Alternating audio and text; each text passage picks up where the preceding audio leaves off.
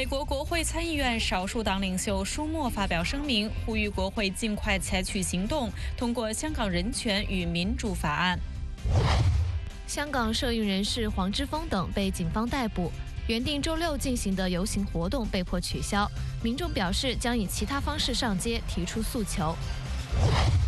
美国一个贸易组织的调查说，超八成受访媒体表示美中贸易战影响在华业务，但大多媒体表示无意离开中国。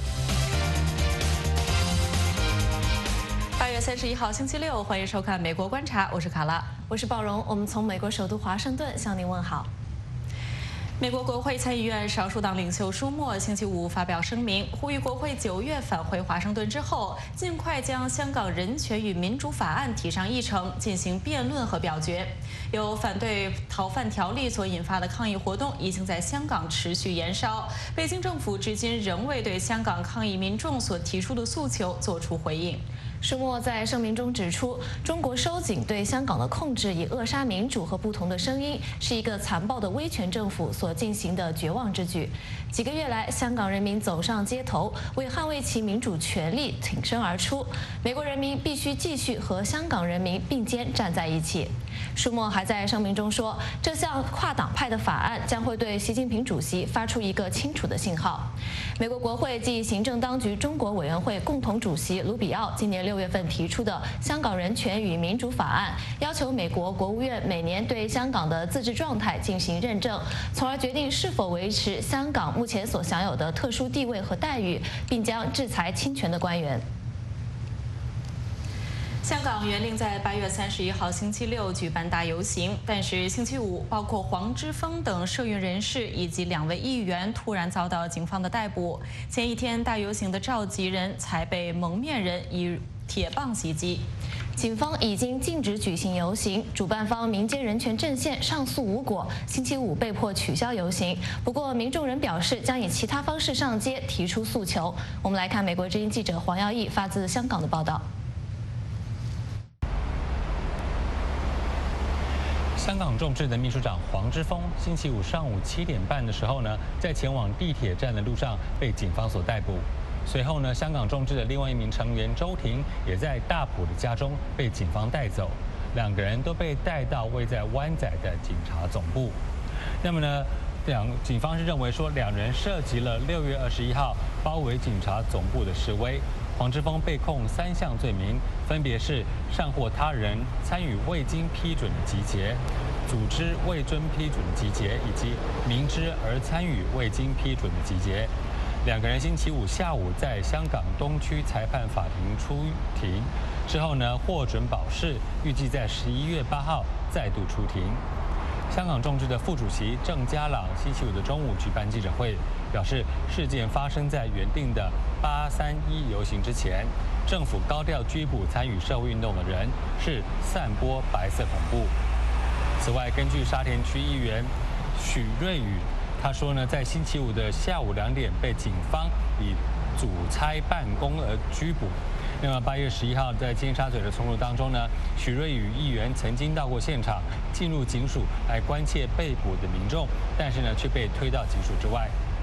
香港警方在同一天也指控前香港大学学生会长孙小兰涉嫌串谋摧毁以及损毁财产，还有进入或逗留会议厅的范围。孙小兰下午两点半由律师陪同前往湾仔的警察总部。星期五下午，立法会的议员郑松泰在天水围出席活动之前，也被警方逮捕。而在黄之锋还有周婷等人被捕的过去二十四小时之内，多名的活动人士或是遭到蒙面人的袭击，或者是被警方逮捕。民间人权阵线召集人陈子杰，以及香港元朗示威游行发起人钟建平。星期四先后遇到不明身份人士的暴力袭击。此外，已经被香港政府取缔的香港民族党创办人陈浩天，星期四晚上也在香港机场要去日本之前遭到警方的逮捕。在星期五下午四点的警方例行记者会上，香港警察公共关系科总警司谢振中表示，抓人的时机是依照调查进度而定。而搜查到足够证据证明有罪之后，就会进行逮捕。所以呢，所谓选在这个特定的时间点上抓人的指控，是是一种虚假的说法。民间人权阵线原定是在八月三十一号星期六举办大游行，从中环遮打花园游行到西环的中联办。不过呢，在二十九号，香港警方发出了反对通知书，民政提出上诉。公众集会以及游行上诉委员会在三十号星期五的上午召开聆讯，最终裁定民政的上诉失败。之后，民政的召集人曾子杰说，活动将会取消，并且向市民道歉，表示民政已经用尽了所有的合法途径，还是无法争取到合法的游行以及集会，但是会继续争取双真普选的诉求。继续申请游行集会。民政之后在社交媒体上发文，表示因为无法在星期六提供一个合法的表达渠道，所以民政不会在星期六组织任何的游行集会。然而，民政仍然会提供被捕支援等服务，跟香港人共同进退，并且呢还加上一句：“香港人加油，万事小心。”那么，对于这次的游行没有办法举办呢？许多的香港民众在网络上表示说，他们会以自己的方式表达诉求，例如呢，他们还是会上街，但是是以这个购物或者是赏花的名义。那么，甚至呢，也有宗教人士要发起。宗教游行，因为呢，宗教方面的呃这个活动是可以被豁免的。那么对此呢，香港警方已经表示，虽然宗教活动、宗教集会可以豁免，不需要警方批准，但是如果是以游行的方式举办，还是需要警方的批准。那么呢，呃，香港的这个人民力量的副主席谭德志在接受美国之音访问的时候呢，美国之音问他说，他自自己是否会上街游行？他只是开玩笑的表示说呢，他才不会做这种非法的事情，他不会非法的游行。但是呢，在八月三十一号这一天，他已经在中联办附近的这个茶餐厅订好了位，他欢迎大家一起来到中联办的附近喝饮茶。以上是美国之音记者黄耀义发自香港的报道。香港民主活动人士黄之锋星期五被捕获保释之后，对媒体表示，即使香港警方指控他组织非法抗议活动，他也不会投降。来看报道。黄之锋和活动人士周婷被控六月二十一日在警察总部外非法组织公开集会，他们暂获保释，案件将于十一月八日再提堂。黄之锋在离开香港东区法院时对记者说：“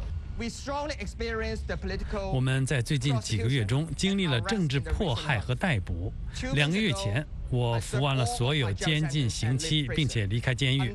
不幸的是，在北京和香港政府制造的寒蝉效应下，我们强烈注意到他们是怎么逮捕活动人士的，无论是采取渐进还是节制的方式。我们要求的只是敦促北京和香港政府撤回法案，停止警察暴行，并且回应我们对自由选举的诉求。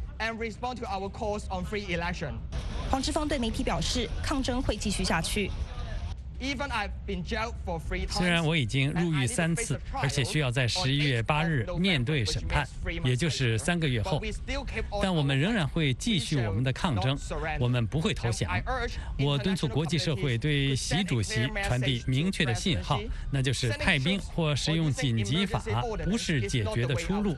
我们会继续抗争，无论他们如何逮捕和检控我们。香港众志星期五宣布，该组织秘书长黄之锋星期五上午大约七点半，在前往海怡半岛的地铁站时遭到香港警方逮捕。香港众志的律师随后到警署处理。该组织成员周婷也在大埔家中被逮捕。周婷对媒体表示，北京和香港政府正企图制造白色恐怖。我们可以非常清楚地看到，北京政权和香港政府正试图制造白色恐怖，试图吓唬香港人未来不要参与社会运动和民主运动。但是我们香港人不会放弃，也不会被白色恐怖和不公正吓倒。我们将继续争取民主以及香港人的五项诉求，包括全面撤回引渡条例。Justice, but we will keep on fighting for democracy. 香港警方禁止了原定八月三十一日举行的示威游行。五年前的这一天，北京排除了香港人的普选权。美国之音新闻报道。前美国驻联合国大使黑利最近就中国可能会在香港采取的行动提出警告。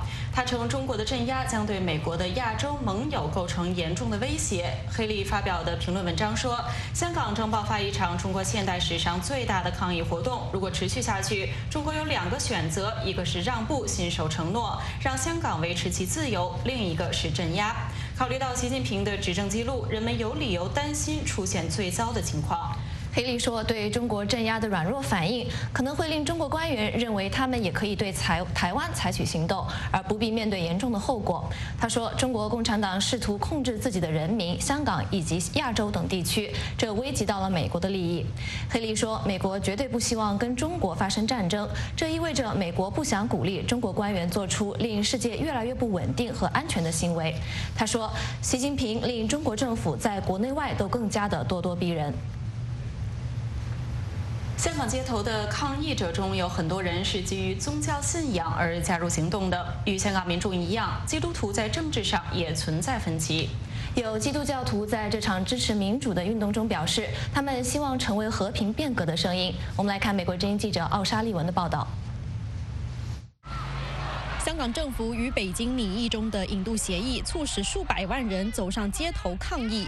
其中一些人来自基督教团体，其中包括了一位基督教组织的社工。我们四处查看警察在哪里，然后我们试图把这些信息放到互联网上。他们的目标是避免对峙中的冲突。这些冲突已经在社区导致人员受伤、被捕以及催泪瓦斯的使用。一些牧师和宗教工作者参与其中。他们也在做我们正在做的事，支持年轻人，保护他们在抗议活动中免受伤害，特别是保护他们不受警察的伤害。著名敬礼会牧师朱耀明是五年前战中运动的创始人之一，现在更多的基督徒参与其中，因为主要教会表达了他们的关切，一些基督徒以个人身份参加了抗议和集会。这里的人们，他们可能并不完全认同抗议者过去和将要采取的做法，但至少他们站在他们这边，试图支持他们。陷入困境的香港特首林郑月娥是一位虔诚的天主教徒，但她的很多做法都与她的信仰相左。在过去，许多基督徒一直持观望态度。但这一次，这不是一个政治问题，这是一个关乎香港福祉的问题。所以，如果引渡法案被作为法律通过，我们中的任何一个人都可能被逮捕并被送往中国，这导致了一种非常强烈的不安全感。It is a huge, uh, it's a very acute sense of insecurity. 一首基督教赞美诗已经成为这场运动的非正式颂歌。引渡法案已经被暂停，但没有被撤销，并且在十二周的抗议活动中引发了更广泛的民主诉求。在基督教敦促香港改革之际，牧师和教会工作人员正在进行调解。美国之音记者奥沙利文，洛杉矶报道。美国一个贸易组织的调查说，超八成受访媒体表示美中贸易战影响在华业务，但大多数媒体表示无意离开中国。美国太空司令部星期四在白宫玫瑰园举行的仪式上正式成立。美国军方希望新司令部将加强对美国在外太空利益的防卫。美国政府还希望之后能建立一支新的太空部队。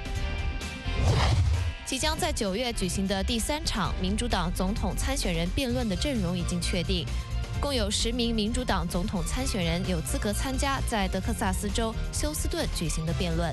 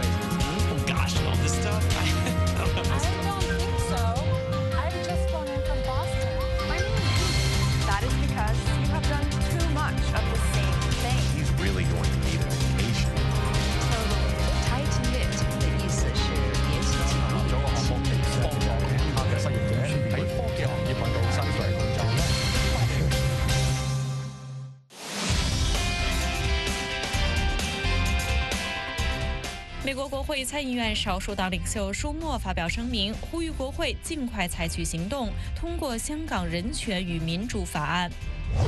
香港剩余人士黄之锋等被警方逮捕，原定周六进行的游行活动被迫取消。民众表示将以其他方式上街提出诉求。香港当地时间八月三十日早上七点半，香港学生运动领袖黄之锋突然被捕，并被押往湾仔的警署总部，其罪名共有三项。一周前，他在天马公园就持续近三个月的反送中运动接受了美国之音的电视专访。黄之锋很快将满二十三岁，他将由五年前的和平战中大规模抗议，而成为香港年轻一代从事社会运动的领军人物之一，并先后创办青年政治团体学民思潮。和众志。他担任秘书长的众志，在目前的反送中运动中，主要承担两项任务：寻求国际社会的道义支持，以及在组织高中生开展校园内的抵制活动。他们有计划将抗议活动延伸到十月一号，即中共建政七十周年的纪念日。与五年前不同，此时的黄之锋并未承担学生领袖的角色，而只是众多协调者之之中的一员。但是他表示，接受个人角色的变化并不困难。I feel really comfortable and happy on it. Hong Kong people will not keep silence under the suppression of President Xi and the Chief Executive Carrie Lam. Carrie Lam must step down. Carrie Lam just chose to say sorry and that's all and totally ignore the request of Hong Kong citizens. In this leaderless movement, instead of expecting a single individual leader it's more efficient and effective to have lots of facilitators instead of single individual leader.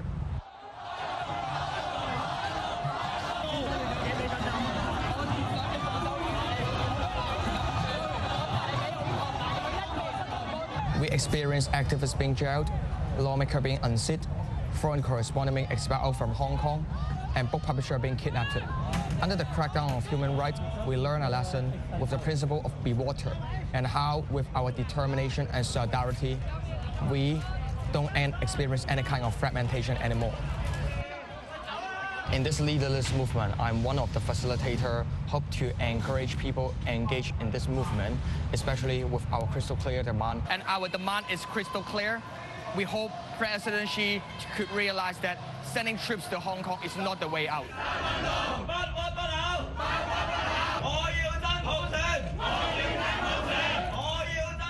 In the past three years, uh, Demosisto have more than 200 members and volunteers. We know that how they block us to run for office, but we still continue our strike to fight for a better future.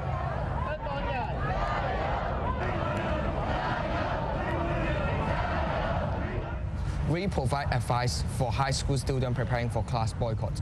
So Demosisto mainly in charge in international advocacy and class boycott, and also assisting a lot of youngsters stand on the front line to confront riot police. Um, our message is very clear. Five demands are We still continue our study on street, how we learn a lesson and also learn more knowledge during our strike, I think is more meaningful and significant for our personal journey. Actions of disobedience would continue. Beijing must respond to our calls on free election. When we know that Carol Lam can't make decision by herself or it depends on Beijing, we are urging President Xi to respond to people's demand. We can do far more better in the next strike until 1st of October, China's National Day.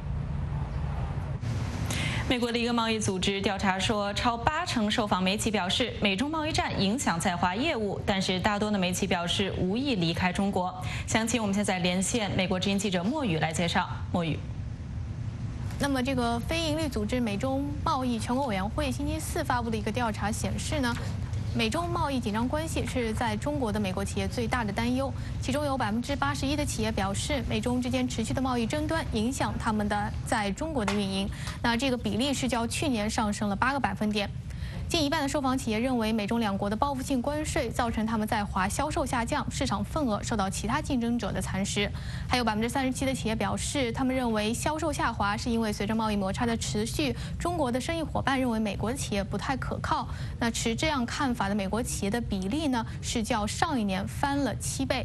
不过，报告也指出，即便如此，大部分在华的美国企业仍然认为中国是重要的市场，并且在短期内他们没有撤离的计划。下面我们来听听美洲贸易全国委员会发言人道格巴里他是怎么说的。And they're making a lot of money. Uh, 97% of the companies surveyed. 他们的利润不错，百分之九十七的受访企业，大约是我们两百多个会员企业中的一百家，这些是世界知名品牌。他们报告说，二零一九年的利润比过去几年都要高。他们中的很多企业说，即使美中两国目前有贸易冲突，但是他们计划留在中国，至少是短期内。他们没有由于冲突造成的困难而撤离的计划。当然，他们希望有一个更好、更公平的市场竞争环境，也希望美中之间的争端尽快得到解决。不过呢，虽然大多数的受访美国企业表示他们仍然致力于美中国的市场，但是他们对未来五年中国市场前景的这个乐观情绪是处于历史最低水平。近百分之三十的受访企业表示，他们放缓、推迟或者取消了在美国或者中国的投资，这个比例呢是去年的两倍。乐观情绪的下降不仅仅是因为眼下两国间的贸易紧张关系带来的不确定性。调查报告指出，许多受访企业认为更大的因素在于中国市场环境的恶化。报告说，偏向中国国内企业的这个不公平竞争环境，让美国企业在与中国企业竞争时面临更多的困难。在中国的美国企业仍然面临审批许可、数据流动限制、知识产权执法不力、外资限制方面的挑战。美中贸易全国委员会的这项年度调查出炉的之际呢，我们知道是正值美中两国贸易紧张关系进一步升级的时候，双方新一轮的关税即将生效。特朗普总统也表示说，要求美国企业寻找中国之外的替代选择。当然，值得注意的是，这项年度调查报告是在六月份的时候完成的，当时一百多家企业参与，大部分的受访企业呢是属于制造业，还有服务业，包括沃尔玛、卡特皮勒和苹果东公司等这些比较大型的公司。当然，这个如果是这个调查现在做的话，会有什么不一样？会不会有不一样的结果呢？美中贸易全国委员会发言人巴里他是认为，如果是现在做的话，不太会有太大的不同。但他说，可能还有还会有略多一些的企业对美中两国关系的未来走向会表示出担忧。卡拉，好的，感谢莫宇从新闻中心发回的报道。美国总统特朗普取消了去波兰参加纪念第二次世界大战开始八十周年的活动。特朗普说，他委派副总统彭斯前往华沙替他出席，而他将集中应对飓风多里安。这个飓风正从加勒比海向佛罗里达州移动。特朗普总统说，他留下来是为了确保联邦政府的所有资源都集中在应对即将到来的风暴上。两天前袭击了美属维尔。维尔金群岛的多里安飓风预计在周一晚间接近佛罗里达州东海岸时达到四级强度，将于特朗普按计划从波兰返回的时间。特朗普总统表示，他已经致电波兰总统杜达，解释说他最优先考虑的是位于飓风经过之处的民众的安全和保障，并表示在不久的将来，他将重新安排一次属于他的波兰之行。今天是美国股市八月的最后一个交易日，备受美中贸易战影响的美国股市今天表现如何？我们连线美国之音驻纽约记者，请他介绍美股收盘的最新情况以及八月份的总体表现。方斌。美中双方呢都对贸易谈判释放了积极的讯息，但是美国对中国商品的新关税将在这个周末生效，贸易战来回拉锯所产生的不确定性，导致八月美股整体下挫。在这样的大环境里，今天美股三大指数呢以涨跌互见作收。截至美东时间下午四点，股市收盘，道指涨了四十一点，涨幅为百分之零点一六；标普五百指数涨了两点，涨幅为百分之零点零六。纳斯达克综合指数跌了十点，跌幅为百分之零点一三。巴伦周刊说，虽然投资人对有迹象显示美中贸易紧张降低而感到欣慰，但是事实是，美国对中国一千两百多亿的商品加征新的关税将从九月一号开始。CNBC 财经台引述一位专家的话说：“美中贸易要产生股市可持续的大涨，我们需要看到朝着贸易战停战所采取的真实行动。虽然现在言辞上有了改善，但是行动还是没有发生。贸易战的拉锯已经导致反映投资人恐惧的震荡指数八月里最高升到了二十四点八一点。今天发布的。”密西根大学消费者信心指数显示，八月该指数降到了近四年来的最低水平，从七月的九十八点四降到了八十九点八。有三分之一受访者担忧美中贸易战越来越高的关税会升高通胀、减少收入、增加失业。不过，三天前 The Conference Board 发布的另一个消费者信心指数则显示，八月仅稍有下降，仍接近于十九年来的高点。反映出相当一部分美国人仍然认为经济很好，裁员和失业率接近五十年来的低点，收入增加，就业机会充裕，足以延续超过十年的经济扩张，并使美国摆脱衰退。这种对前景两极的看法也反映在本周乃至本月的股市表现上。道指一周来涨了一点百分之一点九，标普五百指数一周来跌了百分之一点八，纳斯达克指数涨了百分之一点七。但是整个八月道指却跌了百分之零点六，标普五百指数跌了百分之零点九，纳斯达克综合指数跌了百分之一点八。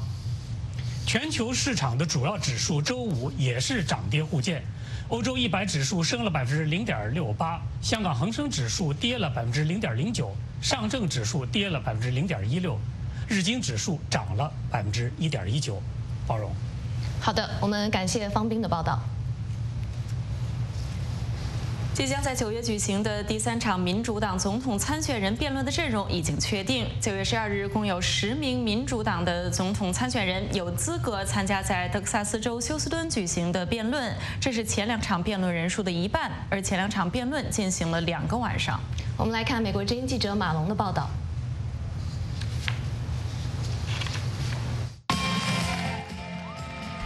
目前在多项民调中领跑的前副总统拜登，在有资格参加第三次民主党总统参选人辩论的名单中名列前茅。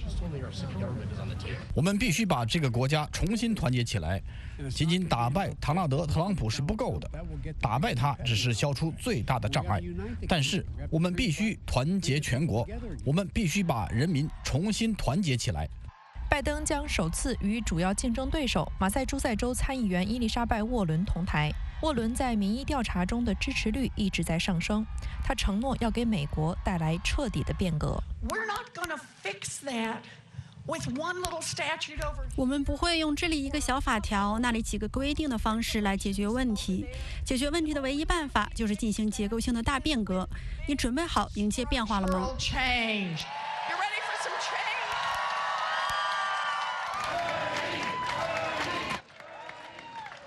福蒙特州参议员伯尼·桑德斯也将登台，他将继续与沃伦争夺拜登之后的第二名。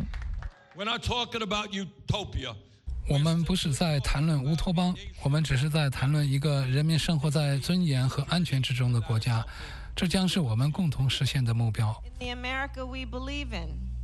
同样有资格参加九月辩论的，还有加利福尼亚州参议员卡马拉·哈里斯、印第安纳州南本德市市长皮特·布迪吉格。新泽西州参议员科里布克、德克萨斯州前众议员贝托奥罗克、明尼苏达州参议员艾米克罗布查、前住房部部长朱利安卡斯特罗和企业家杨安泽。评论人士苏珊佩吉说：“对那些没有获得辩论资格的参选人来说，这是一个重大打击。有这么多参选人想要有所突破，让别人注意到你，甚至去考虑是否要支持你，这是很难的。如果你不能进入辩论，那就更难了。”星期四，在白宫玫瑰园举行的仪式上，美国太空司令部正式成立。美国军方希望新司令部将加强对美国在外太空利益的保护。美国政府还希望之后能建立一支新的太空部队。我们来看美国之音驻五角大楼记者巴布的报道。签字盖章交付，太空司令部的任务是保卫军方的终极高地。美国总统特朗普说：“今天具有里程碑的意义，是一个肯定太空对美国国家安全和国防至关重要的日子。”太空司令部是美国军方第十一个作战司令部，每个司令部都肩负着地理或职能任务。太空司令部的目标是重组和改进美国的太空防御系统和技术，以应对来自俄罗斯和中国日益增长的威胁。特朗普说：“我们的对手正在用新技术武装地球轨道，针对对战场行动和我们国内生活方式都至关重要的美国卫星。太空领域是一个比一些人理解的更宽泛的概念，它对从导航到银行业的日常活动都很重要。”从发射导弹到收集情报，太空资产对军事任务也至关重要。美国政府官员说，太空司令部还使他们更接近于实现总统的一个宏大目标。国防部长艾斯珀说：“作为一个统一的战斗指挥部，美国太空司令部是向着建立一支独立的太空部队作为另一支武装力量迈出的关键一步。”太空军将是自二战后不久美国空军成立以来第一个新的军事分支，但是未来的太空军需要国会批准并为其提供资金，而这还没有实现。美国之音记者巴布华盛顿报道。美国联邦众议员来自加州西洛杉矶地区的刘云平，星期三晚上在他所代表的家乡举行了与选民见面和互动的市政大会。他在会上讲述了自己的出身，同时陈述政见，包括对美中贸易战、环保、枪支安全和仇恨犯罪等议题的关注。下面我们就连线美国之音记者宇宙来了解详情。宇宙你好。你好，主持人。嗯，宇宙，首先来给我们介绍一次这次市政大会的主要的内容是怎么样的？而且刘云平这个人给大家留下了一个什么样的印象？非常好的问题。呃，那我想呢，如果是光说这个呃刘云平，还有美国的这个他的这个选民他们之间的互动呢，我想我们的听众观众他们觉得比较遥远啊。那事实上呢，我希望把他跟中国的这个呃政治人物做一个比较。简略的这个比较吧啊，那么首先呢，就是刘云平他介绍自己，他特别突出他的这个卑微的出身，就说呢他是移民的后代，那华人的后代。那么他说呢，他的父母移民到美国的时候呢，就他父亲首先在一家餐馆刷盘子，然后呢换了一家餐馆继续刷盘子。那么就是在这么的这个卑微的这样的这个出身之下呢，那么他和他的兄弟呢都有不错的发展，那么接受了非常好的教育之后呢，实现了这个美国梦，那么这是他特别强调的。那么这个呢比较之下，就是说在美国，呃，美国的这些官员他们不会呃突出自己的这个任何的显赫的身世或者出身，反而呢是一定说自己是呃出身的非常的这个清贫。好，那么呃，另外呢，就是呃，我们看到就是他呃，尽管他呃是站在台上来和他的呃台下的大概四五百名选民进行这个沟通，宣示他的这个呃纲领和从政的这个理念啊，啊没有和大家排排坐，但是呢，我看到他这个呃他的态度呢。呃，姿态呢是非常的这个谦卑。那么其实呢，呃，如果比较一下中国的这个政治呢，它应该相当于是人大代表，对不对？那么如果人大代表如果在国内的话，我估计呃，起码也是地方的一个父母官。那么他呢，完全不是这个样子。那么他给人的感觉是，他是在为选民服务。那么他希望获得这个选民的反问反馈之后呢，呃，选民希望他在嗯这个美国联邦政府里头为这个选民做什么。为当地的这个社区呢，来获得怎么样的这个福利啊？那么就是这么一个状况。那么最后再讲一下呢，就是说，呃，他主要是提到自己的从政的理念，呃，包括他关心的像是呃清洁的空气、气候变化问题，那么还有就是枪支的安全使用问题。那么我们知道呢，美国现在在枪支问题上呢是有很大的这个争议，呃。呃，在这一点上呢，他并没有说是进行枪支的管控，那用词呢是很谨慎，因为我们知道呢，他是个民主党人，那么共和党呢是呃支持拥枪的，民主党呢是是他的反面啊，反正就是双方是对立的，所以呢，他并没有说是完全控制枪支，他只说要枪支的这个安全使用。另外呢，就是还涉及到仇恨犯罪啊、鉴宝。总而言之呢，呃，在这一部分呢，他呃对自己的这个宣誓呢，主要是突出了他和共和党人的这个。不同之处，呃，就是非常的这个公开透明。好的，主持人。嗯，是宇宙。那么另外，我们知道刘云平作为美国的联邦众议员，他也是表达了对美中贸易战的关注。那么在这一次，他表达了怎样的看法？好的。那么事实上呢，刚才我们也提到，他在最开始他的这个论述之中呢，并没有专门提到这个某美中贸易战问题，因为他面对的是选民，主要是考虑到他选区的这个选民他们的一些呃跟自己。就是说，眼前的这个关注相关的这么一些问题。那么这个问题呢，呃，是有事后，因为他花了半小半小时的时间介绍自己，接下来的一个小时呢，就是他和选民之间的互动，就有选民提出各种各样的问题。那么其中呢，有一位选民就提到了，就是说关于美国美洲贸易战呢，现在美国对中国的这个关税战啊，这个集中点在这个上头，呃，问他怎么看。那么他呃说，这个关键的问题就是说，他是在这一点上呢，他是支持。这个美国总统特朗普的做法，当然，呃，这是他做法，就具体要怎么做呢？那当然有一些不同的这个呃意见。那么下面呢，我们来呃听一听刘云平他是怎么说的。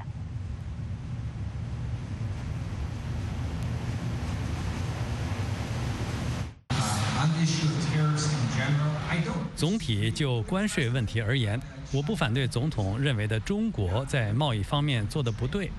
他们的贸易做法不好，他们偷窃我们的知识智慧产权，向我们的公司提一些我们不会向他们的公司提出的要求。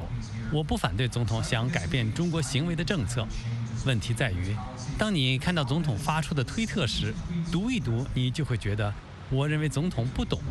他一直在说美国通过向中国产品加征关税而赚了钱，但是这不是真正的，而且截然相反。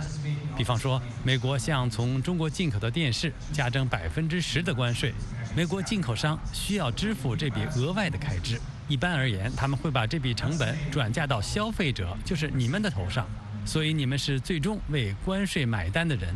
中国根本就没有支付这笔关税，然后中国开始报复，也向美国产品加征关税，这样一来就发生了贸易战，对双边的贸易都造成打击。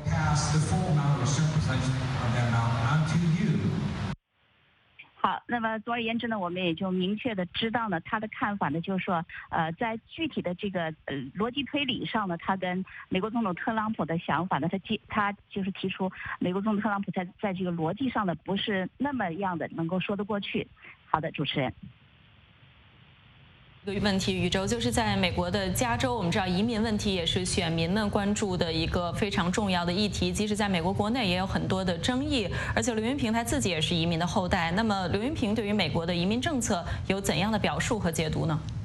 嗯哼，好的，呃，非常好。那么事实上呢，呃，这个问题呢，在加州也是一个非常突出的问题。但是呢，在刘云平刚开始的对自我的这个呃这个描述方面，并没有讲到这一方面。呃，这个在事后呢，是由一个呃非常帅的一个小伙子，年轻的小伙子提出的。那么我为什么提到这个是年轻的小年轻人提出呢？呃，就是说也可以看到的，就是说美国在加至少在加州这边呢，就是也许一些年轻人他们对这个移民问题呢。是比较关注的，而且呢，呃，这个小伙子我看得出，他呃认为这个移民给美国，他应该指的是这个非法移民给美国的这个纳税人呢，增加了这个负担。那么在这个方面呢，就说他似乎是非常的有意见。那么接下来这个刘云平呢，他就进行了一些解释啊。那么他尤其突出解释的是呢，因为小伙子提出的是美国是不是在边境方面这个太有太开放的政策？那么在这一点上呢，这个刘云平先生提出的就是说，他说完全不是这么一回事。那么下面我们来听听他的说法。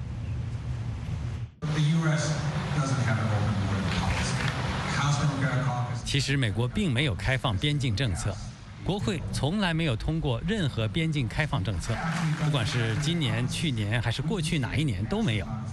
情况恰恰相反，我们刚刚批准了一大笔资金给美国海关和边境保安，这才是现实的情况，就是巨额资金用于边境安全。我个人也支持边境安全，我也支持合法移民，而寻求庇护的也是合法移民。一份刚刚出台的皮尤调查显示，你们都应该看看，非常有趣。说的是，在未来十年，美国百分之八十八的成长来源于移民和他们的后代。这是因为情况一直都是这样，就是移民来到美国，重建美国，而且代代相传。那些不接纳移民的国家，最终就停滞了，因为无法工作的老年人口与年轻的劳力之间失去了平衡。所以，美国梦的一部分就是移民。嗯，好的。其实呢，呃，我就特别在想强调一下，就是在无论是在移民问题上，还是在美中贸易战问题上呢，那么呃，刘云平先生他也是这么强调，就是说呢，呃，在美国的民主党还是不管是民主党还是共和党，这都是他们有一致看法的这这两个问题。好的，就非常感谢你从加州带来的详细报道。美国财政部星期五发布公告，点名制裁台湾和香港的三家船运公司，称他们违反了联合国对朝鲜的禁运令。这些公司被控帮助朝鲜进行非法的船对船转运，以逃避联合国对朝鲜进口石油产品的限制措施。公告指出，这些与朝鲜进行交易的船运公司，尽管采取欺骗手法，却让自己暴露在极大的制裁风险中。美国财政部外国资产控制办公室已经冻结了台湾的邦瑞海运股份有限公司、长虹海运有限公司以及一家香港海运企业的相关资产。美国驻委内瑞拉特别代表埃布拉姆斯表示，美国已经准备好改变委内瑞拉，而且总统马杜罗下台是该国能够向自由选举和向民主过渡的关键部分。埃布拉姆斯强调，马杜罗下台不是基于任何报复或者是惩罚。他补充道，马杜罗没有表示他愿意在自愿离职的情况下谈判或者妥协。马杜罗在2018年的连任被西半球的许多国家认为是非法的。美国和其他五十多个国家承认反对党领袖瓜伊多为委内瑞拉临时总统。星期四，一枚计划携带电信卫星进入轨道的伊朗火箭在发射台上爆炸。美国拍摄的伊玛目霍梅尼航天中心的卫星图像显示，发射台上冒出了烟雾，还有专家所说的烧焦的火箭残骸。一名官员告诉路透社，失败是由于一些技术问题，但没有提供任何细节。这是伊朗今年第三次尝试发射卫星失败。严峻的政治环境导致俄罗斯出现第五波移民潮。美国的州博览会给农民们提供展示技能的机会，也让其他人更好地了解农场的各项工作。美国军事观察将为您播出美军讲武堂详解斯大林格勒战役的第二部分。美国军事专家将利用美国陆军军事理论来为您解读这场经典战役。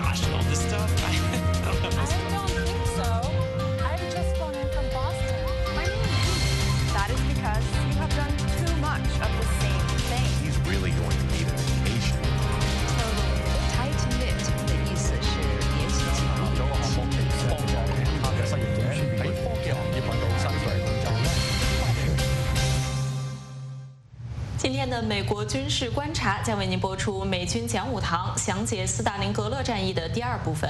美国的军事专家将利用美国陆军军事理论为您解读这场经典的战役。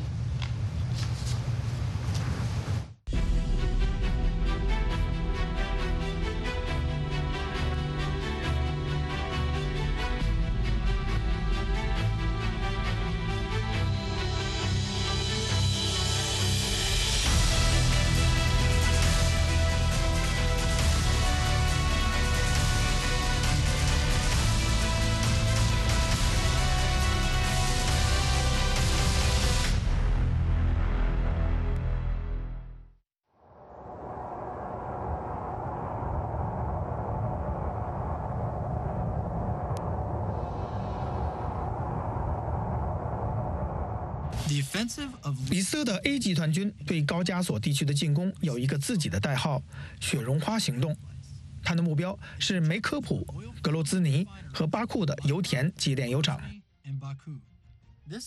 这次进攻面临着重大挑战，其中包括一条漫长而脆弱的补给线。这条补给线横跨一千多公里的高原沙漠和山峰超过五千六百米的高加索山脉。在雪绒花行动中，李斯特面临着许多挑战，其中最主要的就是如何在漫长的通讯线路上分配兵力。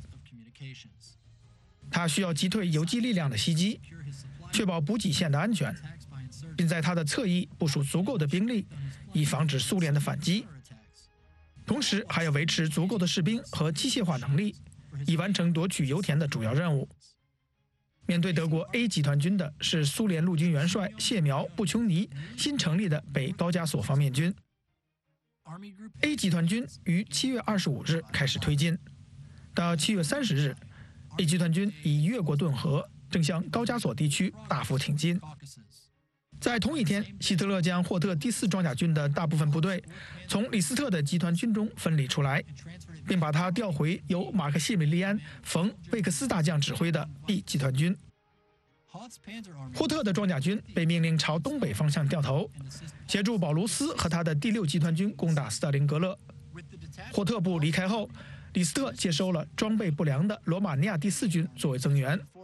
李斯特试图用比他所希望的少得多的兵力继续他的进攻。他指挥第一装甲军和第十七军向南朝麦科普和克拉斯诺达尔挺进。到八月十日，A 集团军占领了麦科普油田，但苏联人烧毁了大部分储油设施，并摧毁了油井设备。随着过长的补给线接近崩溃的边缘，军队又零落散布在高加索山脉，A 集团军陷入了困境。德军在充分分配作战力量方面的挣扎，说明了运用美国陆军关于作战范围与顶点理论的重要性和难度。作战范围是部队能够成功行使军事能力的距离和持续时间。在整个军事行动期间，扩大行动范围是指挥官的一项主要考量。一个作战单位行动范围的极限就是它的顶点。直到九月十日，苏联顽强防守的新罗西斯克才被德军占领。李斯特还想往南方发动新一波的攻势，但德军无法攻克格罗兹尼，对更远的巴库更没有造成实际上的威胁。希特勒对 A 集团军进展缓慢感到恼火，他解除了李斯特的职务，并开始亲自指挥 A 集团军。随着 A 集团军在高加索地区的攻势已成强弩之末，占领斯大林格勒。便成为德军新的主要目标。希特勒有足够的理由垂涎这座位于伏尔加河关键位置的城市。如前所述，它具有一定的经济价值。也许更重要的是，占领这座以斯大林名字命名的城市所产生的巨大心理作用是无法估量的。这让希特勒下定决心动用第六集团军攻打这座城市。此外，随着高加索目标变得越来越难以实现。斯大林格勒成为德军1942年战役可能取得成功的另外一个战场。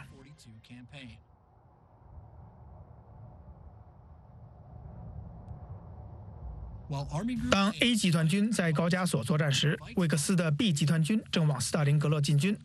在七月中旬稍事整顿和休息，以便让补给跟上之后，魏克斯于七月二十三日再次展开攻势。保卢斯的第六军现在是先头部队，面对他们的是新成立的由瓦西里·戈尔多夫中将指挥的斯大林格勒方面军。他指挥七支部队沿顿河和南部切尔河组成防线。德国第六集团军在突破苏第六十二军右翼防线方面取得了早期的重大进展，然而德军的推进使其维持能力不堪重负。苏军利用这一弱点发动了一系列反击，减缓了第六集团军的前进速度，迫使保卢斯在八月一日暂时转入防御。美国陆军理论三杠九零将反攻描述为防御部队的攻击，其总体目标是不让敌人达到进攻的目的。正当第六集团军前进速度放缓时，霍特的第四装甲军由南向东北方向的斯大林格勒发起了进攻。在略有斩获后，苏军的抵抗让霍特军团停滞不前。在德军攻势放缓之际，斯大林和苏军最高统帅部的华西列夫斯基中将重组了保卫斯大林格勒的苏联军队。庞大的斯大林格勒方面军被分隔开来，戈尔多夫继续控制着新的缩减后的斯大林格勒方面军。在南方，安德烈·叶廖缅科大将负责指挥新成立的东南方面军。到八月七日，德军的补给情况有所改善。保卢斯的第六军向顿河河区的苏联军队发起了新的攻击。那天深夜，德军的双重包围圈将苏联第六十二集团军的大部孤立了起来。在接下来的三天里，苏军的几个师被消灭。然而，部分苏军冲出包围圈，撤回到了顿河东岸。保卢斯现在面临着一个艰难的选择：他可以保持进攻的节奏，往东直接推进到斯大林格勒，或者他可以继续在顿河河区作战，摧毁剩余的苏联军队。如果推进，他可以保持攻势，缩短苏军在斯大林格勒的防御准备。然而，这将留下大量的苏联军队攻击他的通信线路。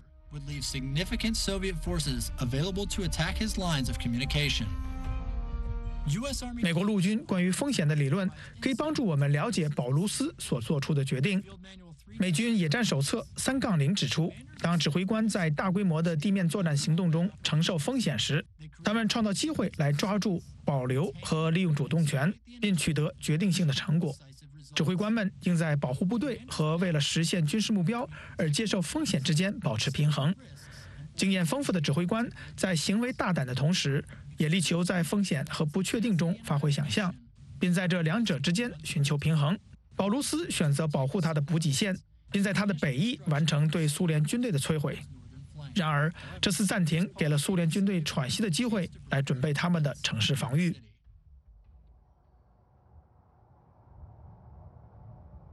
苏联军队从顿河湾撤退后，威克斯计划他的下一次进攻。他计划首先孤立，然后占领斯大林格勒。保卢斯的第六军将与第五十一军团一起跨过顿河。在乌尔提亚奇附近建立一个桥头堡，然后第十四装甲军将快速直穿，沿奥尔洛夫卡以及马切特卡河北面的高地，向斯大林格勒以北的伏尔加河西岸发起进攻。霍特的第四装甲军向北部和东部进攻，目的是穿过斯大林格勒南部郊区，到达伏尔加河。至此，苏联领导层已清楚地认识到，德军的南部攻势才是主要攻势。苏军最高统帅部开始派部队增援斯大林格勒方面军和东南方面军，希望建立一个有效的防御线，甚至发动破坏性的攻击。然而，德军的攻势是在苏军能够发起任何有意义的进攻之前发动的。霍特于8月20日开始进攻，保卢斯于次日开始进攻。到8月22日，霍特已迫使苏军后撤到东北方一条新的防御线上，保卢斯的部队也终于跨过顿河。建立了一座坚固的桥头堡。八月二十三日拂晓，德军第六集团军的先头部队，由汉斯·瓦伦丁·胡贝将军率领的第十四装甲军，从乌尔提亚奇的桥头堡发起进攻，击退了苏联第六十二集团军。与此同时，德国空军开始对斯大林格勒发起一系列大规模空袭。胡贝的第十四装甲军的主力，冒着没有侧翼保护的风险。选择了尽可能快的往前推进。当晚，他们攻到了雷诺克村以北的伏尔加河。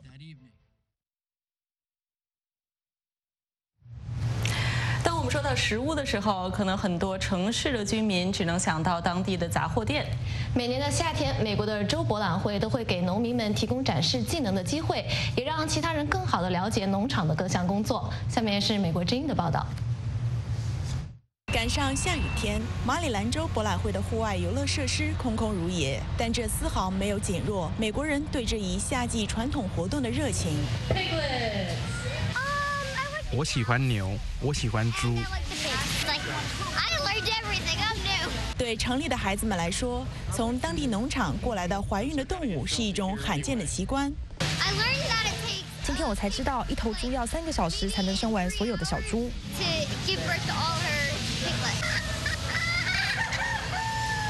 克里斯·加布里埃尔带着他的孙子孙女们来了解乡村生活。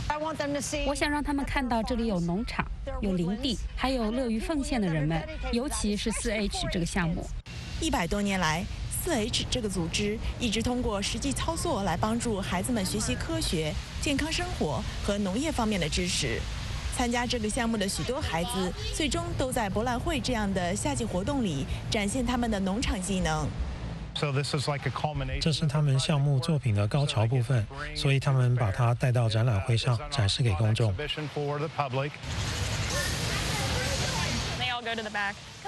莱斯利·波特菲尔德给孩子们讲解生产食物的工作。没有多少人知道这些食物来自哪里，也没有多少人知道在农业的幕后发生了什么。所以要教人们如何与动物互动，以及如何从牛身上生产食物、纤维和肉。由于只有大约百分之二十的美国人生活在农村地区，对许多参观博览会的人来说，这是他们最广泛的接触农场生活的机会，使他们更好地了解饲养动物的工作，并使农民有机会向别人展示自己辛勤劳动的成果。美国之音萨奇布伊斯拉姆马里兰州蒂莫尼姆报道。尽管美国和一些非洲国家强烈反对规范全球野生动物贸易的组织，已经批准几乎完全禁止将野生非洲大象捕获和转移到动物园。来看美国之音的报道。日内瓦濒危物种国际贸易公约组织在经过激烈辩论后，于周二批准了这项禁令。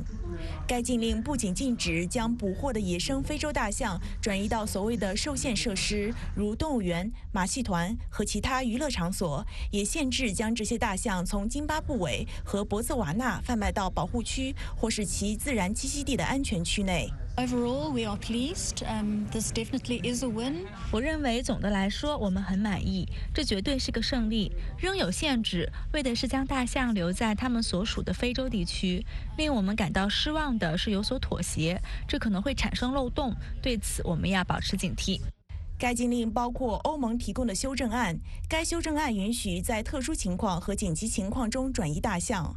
但要求与濒危物种国际贸易公约动物委员会和大象专家组织、国际自然保护联盟进行咨询。根据国际动物保护协会的数据，津巴布韦反对这一禁令。该国在过去七年中已经捕获并向中国动物园出口了一百多只幼象。津巴布韦有八万四千只大象。我们只能承受五万四千只，因此我们拥有的大象比我们的生态所能承受的多出三万只。这样做的结果是我们现在必须承担这一负担，我们必须承担这些费用，而世界上没有其他国家为我们分担这个担子。濒危物种国际贸易公约此前禁止转移非洲西部、中部和东部的大象，理由是它们需要保护。然而，南部非洲允许一些大象贸易，因为当地仍有很多大象。美国之音新闻报道。以上就是今天美国观察的全部内容，希望您喜欢我们的节目。感谢您的收看，我们下次节目再见。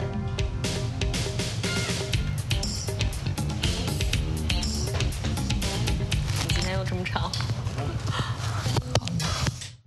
Thank you。我恰到好处的又听。